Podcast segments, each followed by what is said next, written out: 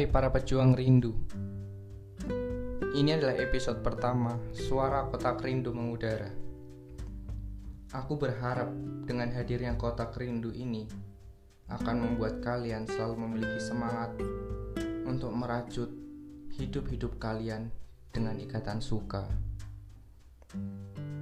Di episode pertama ini Aku akan awali dengan sebuah cerita Yang menurutku Cerita ini memiliki cahaya yang mampu membutakan mata sang Raja Wali. Katanya begitu. Ya menurutku cerita ini adalah cerita di mana aku mulai bisa tersenyum dengan bebas. Jadi begini ceritanya. Di suatu hari, pada sore hari itu, aku bertemu dengan seorang pria berbadan tambun dengan senyum manis dan gigi gingsulnya yang bisa kalian bayangkan sendiri. Dia menatapku penuh rasa ingin tahu. Perlahan dia mendekatiku. Curiga pasti muncul mengguyur tubuh ini. Dalam benak sempat aku berkata, orang ini mau apa? Sok senyum-senyum sendiri seperti di patung di museum. Hmm. Aku tanggapi saja deh, mungkin penting. Dan benar, dia adalah pemudik asal Jakarta. Dia nekat melaju dengan motor metiknya menuju daerah Wonosobo. Daerah yang terkenal indah dan dingin. Dia hanya bermodal uang 200 ribu dan tanpa pikir panjang, dia langsung pergi ke Wonosobo selepas mendengar sang istri telah melahirkan di Wonosobo. Kami berbincang di salah satu minimarket di daerah Ungaran. Perbincangan kami berlanjut, dan ternyata modal yang dia bawa telah berada pada pucuk sekarat. Dia hanya meminta tolong untuk memberikannya uang untuk mengisi kendaraannya yang merintih kehausan dan untuk mengisi kantong perutnya yang telah seharian berpuasa. Aku sedikit ragu apakah ini benar-benar pemudik atau hanya orang yang sekedar minta-minta. Tapi dia yang di atas menerangi pikiranku untuk berbagi dan membantu pemudik ini. Sore itu aku masih berpikir, bingung. Kenapa kok aku ngasih uang dengan cuma-cuma ke orang yang tidak aku kenal betul?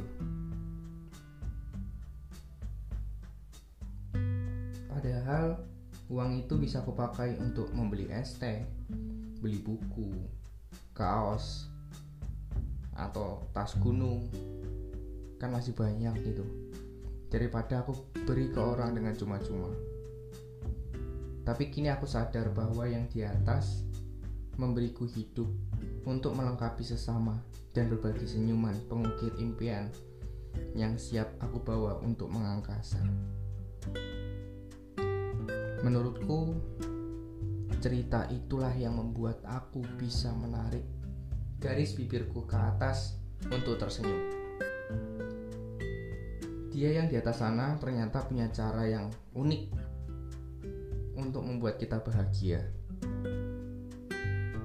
Aku sih berharap ya, setelah kalian mendengar ceritaku tadi, kalian bisa mulai berbagi kebahagiaan berbagi kebaikan kepada semua orang tanpa terkecuali.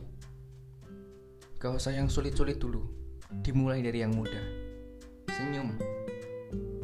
Senyum itu menurutku adalah hal yang terkecil di hidup kita. Cukup menarik garis bibir ke atas, tertawa, berbagi kebahagiaan. Itulah senyuman. Dan bagiku, jika aku diberi senyuman oleh orang lain, aku akan menjadi orang yang paling beruntung di dunia. Karena bagiku senyuman itu adalah hal yang berharga yang telah kita miliki. Yang telah di atas sana, dia yang di atas sana memberi kita hidup. Dan menurutku senyuman itu adalah hal yang berharga yang harus kita bagi kepada semua orang. Dan membahas tentang senyuman, kalau yang di atas memberi kesempatan next episode aku akan membahas tentang senyum itu penting. Kenapa penting? Dengarkan saja di next episode. Nah, untuk mengakhiri episode pertama ini, episode yang membahas tentang hal-hal yang tidak mutu, tidak masuk akal. Aku akan beri kalian sebuah sajak yang menurutku relate atau berhubungan dengan kehidupan kita. Terkadang diam adalah cara terbaik untuk menerima dan diterima. Karena mengenang dan dikenang perlu waktu yang lama untuk terpahami. Kembali ku ingat bahwa untuk bisa dimiliki, kalian harus belajar untuk memiliki. Tapi untuk apa mengingat masa lalu bila hanya ada lara yang teringat? Mungkin ini saatnya untuk melangkah maju. Karena untuk apa bertahan bila dirimu saja sulit untuk ditahan? Cukup sekian podcast hari ini. Aku, kotak rindu, keluar hari ini.